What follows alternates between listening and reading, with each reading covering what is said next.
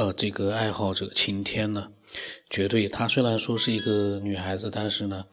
她发来的想法可以说是真的是各种各样的想法全都有。那么在前面几期呢，我都录了她很多的经历和想法，然后呢她跟我讲，她说她可能听到了呃节目里面提到过的外星人和达芬奇。她说呢远古外星人和达芬奇这样的纪录片呢，在听节目之前都看过。我相信啊，很多对呃宇宙啊科学啊神秘未知感兴趣的人呢，都应该会听过或者是看过。然后呢她呢想向我推荐一本书，说这本书呢是她自己买的，而且很认真的一个字一个字看过。它是远古外星人拜访过地球的证据之一。这个呢，我觉得我呢对这些所谓的证据呢，没有经过一些呃公认的证据呢，我个人是觉得呢就参考一下就可以了，你不能把它当成真的，这是我一贯的看法。那么他呢发了一个这个他的朋友圈的截图呢，就是心同头骨之谜这本书，说是他里面还写了一段话，嗯、呃，说是呢生活在九百年前，就是这个心同死的时候呢年年仅五岁，他巨大的头骨在一九三零年被发现，从一九九九年至今呢，他成为考古学家的超级难题。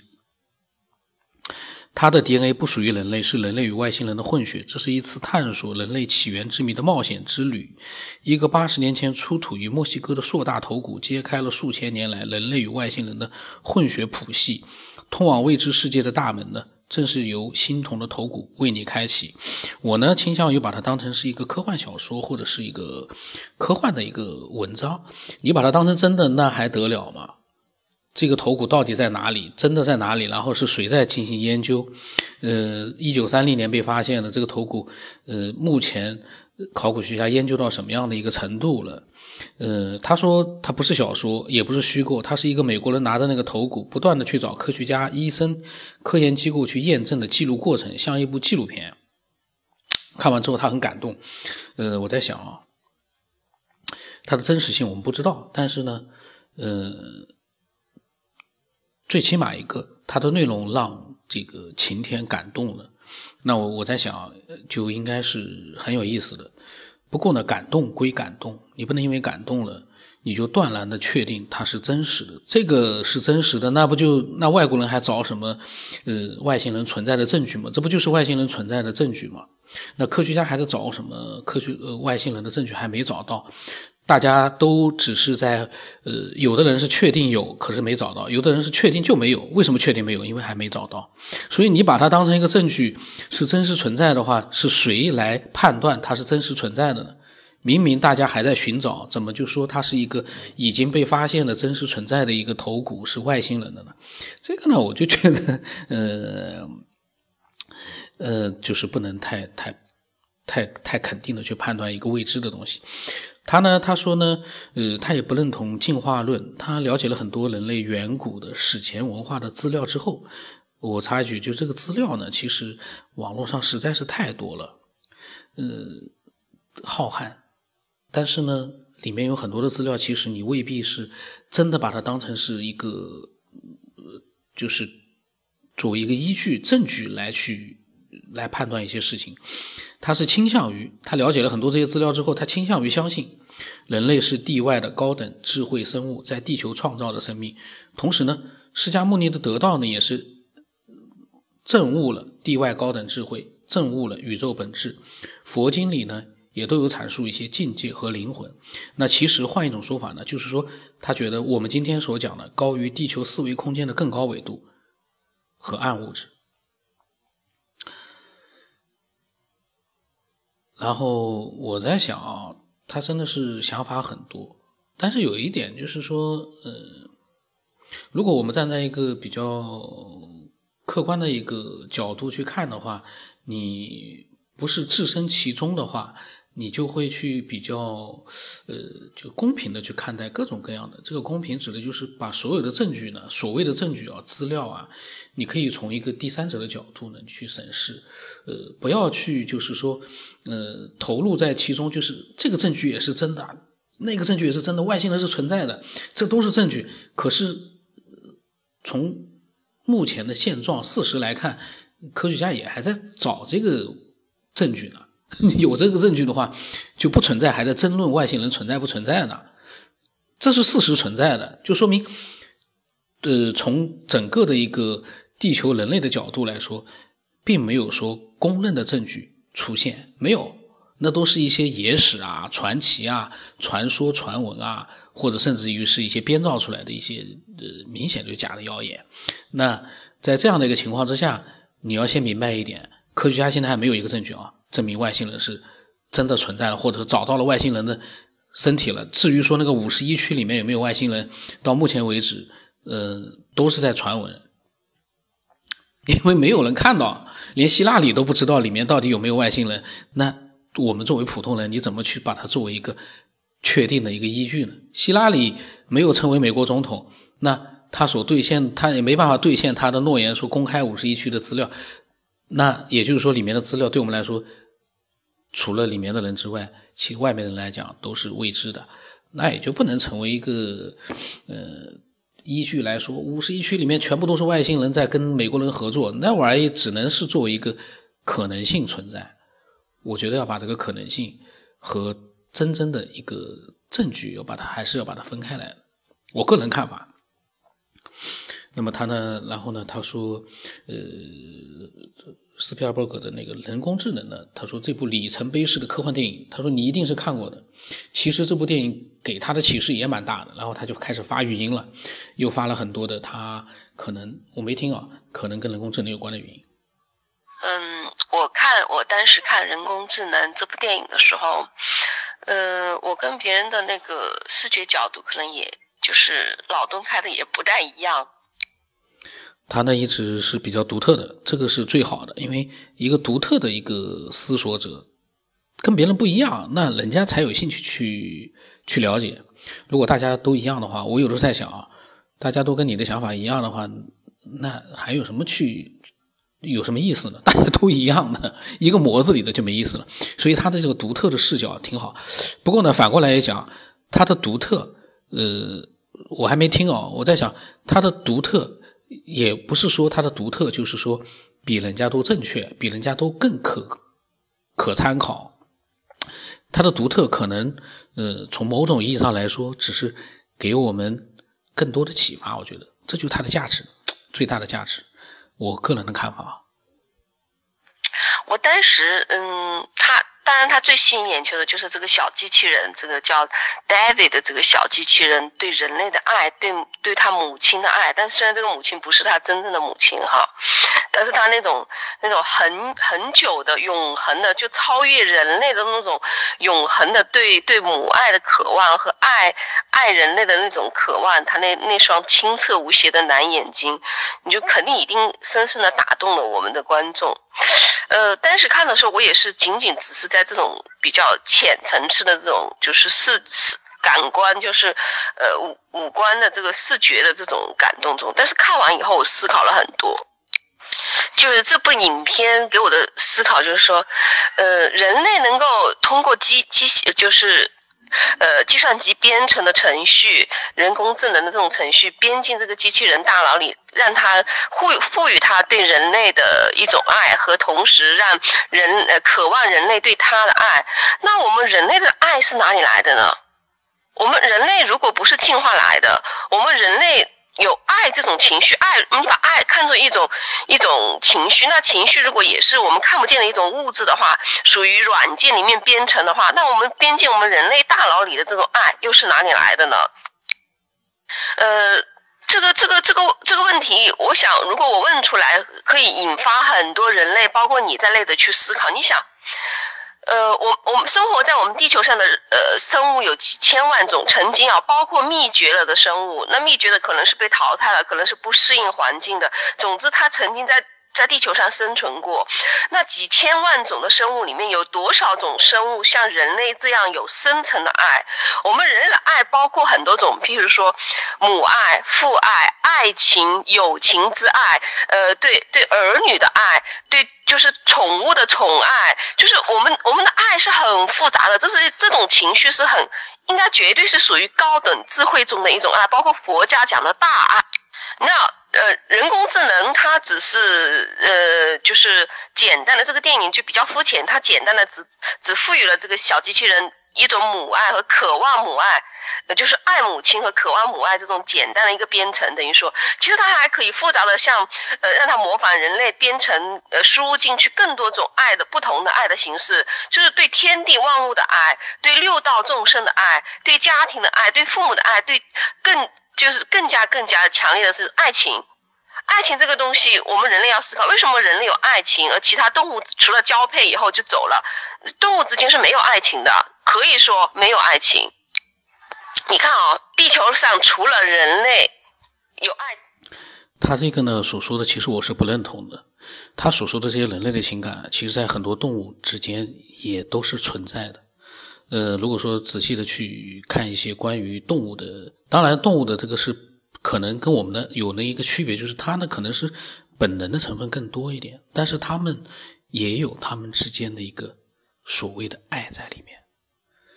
比如说父母之爱呀，还有这些各种各样的一些亲情啊，甚至于也有一些爱的那种，就是呃爱情里面的某些东西存在，都会有。只是这是有个低级高级之分，确实是有，因为人类毕竟是高级智能的一个高级的一个动物生物嘛，我们人类所拥有的爱和智慧那肯定是跟动物不一样的。另外一个人工智能啊，那个小机器人说句实话，它所感受到的它只有母爱，呃，而且它的功能也就只能把它生产出来，就是符合它的一个功能就可以了，并不是说要把它做成一个像它一样拥有人类所有的情感和所有的一切的那样的一个人工智能。那样的一个人工智能对我们人类来说意义不大，因为我们要的，比如说电影里面要的就是要满足他对这个小孩的那种爱，这个这个母子之爱，或者是这样的一个亲情，这样的一个作用，是满足这样的一个作用而生产，那未必说要赋予各种各样的那种各种各样的大爱啊，那种智慧啊，那个就那个电影也没法拍了。斯皮尔伯格绝对不是一个浅薄的人，他所拍的这部电影里面包含了很多的内容在里面，绝对不是浅薄的。你要包容一切，这个就是他其实之前最早是跟我讲，他说我要把所有的看了之后，把我的呃这个整个的一个宏观的想法，一个人当你去求大求宏观的时候，斯皮尔伯格如果说真的说我把什么东西都放进去，他这辈子他一部电影也拍不出来。可是他的每一部电影从某一个角度去拍出来之后都能成为经典，因为你只有专注的去说一个事情，你可能把它才能拍到一个极致，拍成一个经典。你说我要把这个世界包罗万象的所有的一切全部拍得很完美很博大，斯皮尔伯格现在还不知道在干嘛呢，可能现在是一个默默呃碌碌无为的一个普通人，因为他还在为了他一个宏大的一个愿望还在那方去努力呢。所以呃，完美是要看在什么一个情况下完美，那种求全博大的完美，说实话真的还没有。那他继续在讲他的想法，因为我在听呢，我也是同时在听，我就想赶紧先说一下我的个人的想法，不然的话再往下听我也忘掉了。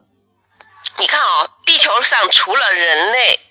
有爱情之外，其他的动物都是在交配的时候发出交配的信号，这个交配的信号包括就是说气味，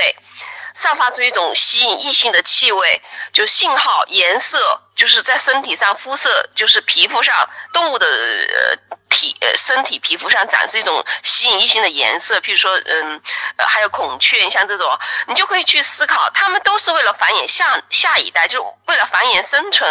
为了繁衍所以交配，他们对对对配偶的那种爱很少很少。这个就是比较，我不知道他有没有研究过各种动物啊，这个就不能随意的去瞎说我们除了人类之外的那些那些比较低级的动物了，因为你没有做过研究，你怎么知道他们之间没有爱呢？他们的爱的表达方式我们人类可能无法理解，无法呃感觉得到而已。这个你不能因为说为了说明人类跟其他动物比怎么样，所以你就去直接下一个判断，那个我就觉得也不太合适。当然这个是他个人看法，可能是对的，但是我从我的角度来说，我觉得这么样去、呃、判断你不了解的动物，这个就不一定说是很很让人接受了，因为我觉得有很多动物之间也是有爱的，除了本能之外，只不过那个爱你能不能感觉得到而已。我只只是我我我我好像听到极少的，是有一种动物，好像是有一种鸟类是杜鹃吧，杜鹃滴血滴血啊，就是我们诗里面讲啊，它就是就是如果它的呃就是它的配偶死了的话，它就会啼哭而死，就是好像动物里面有有有这样的，但是特别特别少，呃，大部分动物它们是没有人类这种深层的爱的这种感情和情绪在的。那我就会去思考，我们人类大脑里存在的这种爱的机制和和，而且它是有遗传的。你看，人类一生下来就是婴儿就知道要找妈妈，呃，就是这种这种遗传的这种东西，它肯定是存在在存在于 D N A 里面的嘛。那这个我们的 D N A 又是谁参照的呢？那肯定不是猿猴进化到人类进化出来的 D N A 呀、啊。那那个上帝之手，那个造物主是谁？是什么？那神是不是高于地球高等智慧的地外的文明的高等智慧的文明呢？他们创造了我们人类，他在我们人类的大脑里输入了这种要懂得去爱的这种程序呢？呃，就我个人对于爱的理解来讲，无论是父父母长辈对下一辈的爱，还是友情之间的爱，还是爱情啊，就总之这种这种情绪在人类右脑里产生的这种感性的，或者是说这种呃超越一切的这种情感，它最大的一个基础是牺牲，就是说对对方对你爱的这个对象毫无保留的付出一切，不求回报的付出一切，这个才叫做爱，而不是等额的交交换，等额价值的交换，它并不是这样的，它不是交换，它是为对方。不不计价值、不计回报的付出一切，这这个就是实际上就是，如果说现在有有外星人、有外星高等智慧生物的话，他们看着人类相互残杀、有战争，那如果他们觉得可能后悔了，当初不应该创创造出人类这种生物，因为他们当初最早创造出我们来，他们在我们大脑里植入的可能就是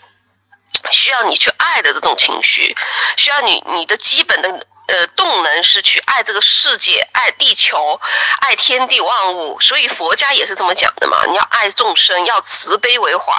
那这个是本来是创造人类的当初的动机，你的动机就是这样子的。结果人类现在互相残杀，所以他会用，会不会考虑了要用其他方式来来调整人类？那那人工智能就是这样的嘛，他。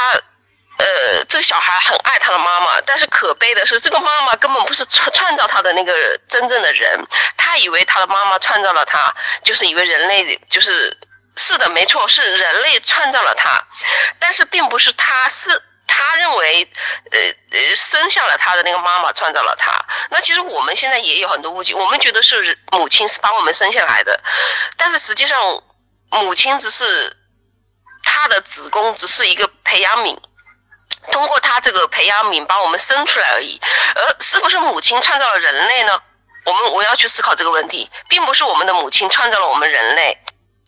就是这个小机器人的一切的思考和他的就是他学会了独立思考的这一套体系，其实你看这个电影会很受启发，我们应该把我们人类带入到这个机器人的这个思考里面去。你可以作为他那个角色去反思考，我们人类是谁创造的？我们人类如果不是因为母亲生下来就创造了，而是那我们人类的这种爱的程序是谁给我们的？我们为什么会懂得爱，而别的动物低等动物不懂？那我们既然懂得爱，我们是要爱爱谁呢？是要像机器人一样那样去爱我们的这个世界吗？而是说我们去反问创造了我们的人，我们那个创造人类的那个高等智慧生物，他们赋予了我们的爱，他们当初的动机是什么？就类似于这样子的，就是呃我自己独立的思考或者我个人的思考，嗯。其实类似于这样子的啊，就是我在阅读啊、读书啊，嗯，就是在自己在在参考很多书籍啊、网络上面的各方面的信息的时候，其实我个人都会产生一些类似这样的问号，就是不同的问题，很多类似于的问题从我的大脑里涌出来，得不到回答，就自己。呃，我觉得呢，他的脑洞还是挺大的。就是有的时候呢，就是当我们在开脑洞的时候呢，我们不光是自己在天马行空，我们所开的这个脑洞也肯定是希望它被更多的人所接受。你的想法如果说呃是很有条理，然后呢当然这条理未必呃非常有条理，但是呢嗯、呃、你所说的这样的一些前前后后的一些东西呢会比较让人接受，而不是说会觉得站不住脚。当然有的时候这个很难去呃去衡量这个东西是不是能站住脚，但最起码一个内心里是不是接受这个说法每个人都会有。就是说像刚才比如说我一听我这样，哎呦我觉得这样子说好像我不认同，那我讲了一些我个人的想法，可是呢也一定会有很多人去认同。同这个时候就反映出一个问题哦，你觉得这个思想你所想的这些东西，其实我以前也有过，就是我觉得好像这是我只有我一个人想到了，但是你仔细的你再去呃一搜索，你会发现诶怎么好像很多人跟我的想法是一样的。那反过来同时也会发现有有很多人其实他们反驳了这样的一种想法，好像也很有道理。嗯、呃、如果说呃你能够意识到自己的想法会是这样的一个状态的话，我就觉得呃，在表达的时候呢，是不是会，呃，刻意的也会去注意，呃，自己的这样的一个呃见解和想法，嗯、呃，既是独特的，但是呢，又最好呢，是能够被听的人，从内心里来讲，有一部分人是能够很开心的、娱乐性的去接受的，这样的人越多越好，而不是一说出来之后呢。一万个人里面有九千个人说这什么东西啊，假的，没有道理。那当然还有一千个人是认同你。呃，反正呢，每个人在表达自己的时候呢，我觉得总有一些东西是能够让听的人做一些思索的。在做这些思索的时候呢，呃，有的时候也挺纠结的呀。因为你是不认同，但是呢你要反过来想，我不认同他不代表他不对啊，我不认同他呃，我自己的这些不认同是不是真的就是像我所想的那么正确呢？有的时候真的要反思一下，你要去呃方方面面都非常完美的呃去让自己和所有的人都觉得能接受的话，那是一个不可能的任务。所以有的时候呢，人的心理就像他刚才讲的，人有爱有复杂的情感，人的心理为什么有心理学，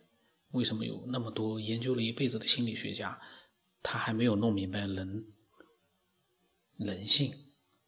那样的一个复杂，太复杂了。你可以分类，但是你永远不能去琢磨一个人的他的内心是多么的复杂。所以呢不能简简单单的一句话就是我们人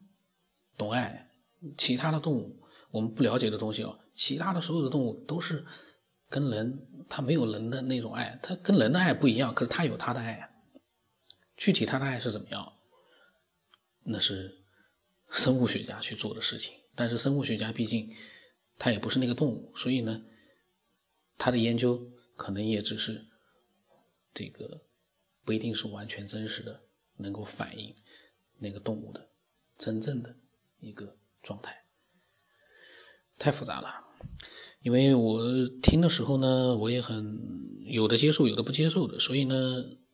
但是临时呢去发表自己的想法呢是很混乱的。大家反正自己有什么想法的话，我在想你可以把你的想法也分享过来，千万不要像有的人说有点思维混乱，好像表达不清晰，然后呢好像没有依据，有的人留言的时候会这么讲。但是我想说的是，既然你觉得思维混乱，那你自己思维很清晰的话，你干嘛也不分享一下呢？你也可以分享，你把你觉得有依据的，逻辑很清晰的，表达也很清晰的你的想法发过来，那不就好了吗？那我们大家不都有福了吗？我们听到这样的一个呃比较高质量的这样的一个分享，我们也是很快乐的，对不对？你不能光是一句话没有逻辑，不清晰，没有依据，你这句话说了跟没说不是一样吗？所以呢有的时候呢呃，网络上的喷子呢问题就是他只会喷，但是他不会去做更好的一个表达，这是很遗憾的。如果你做不了更好的表达，你就去思考，而不要去喷。那我的微信号码呢是 B R O S 八 布朗森八，呃，微信的名字是九天以后，因为好长时间没录了。今天呢是马上要过年了，那这一期节目呢可能是过年之后，可能要一段时间才会上传，呃。总之呢，期待每一个人分享自己的真实的经历和见解。那今天就这样吧。